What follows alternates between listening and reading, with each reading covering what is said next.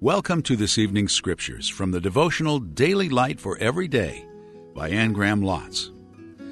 I'm Joe Michaels, and tonight's theme is based on Psalm 18, verse 39. You have armed me with strength for the battle.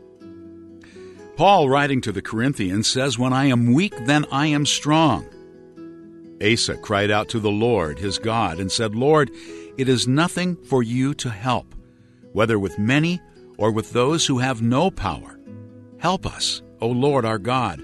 We rest on you, and in your name we go against this multitude.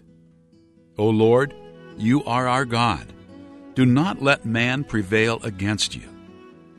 Jehoshaphat cried out, and the Lord helped him. It is better to trust in the Lord than to put confidence in man. It is better to trust in the Lord than to put confidence in princes. No king is saved by the multitude of an army. A mighty man is not delivered by great strength.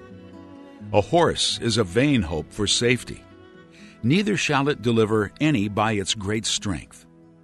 We do not wrestle against flesh and blood, but against principalities, against powers, against the rulers of the darkness of this age, against spiritual hosts of wickedness in the heavenly places. Therefore, Take up the whole armor of God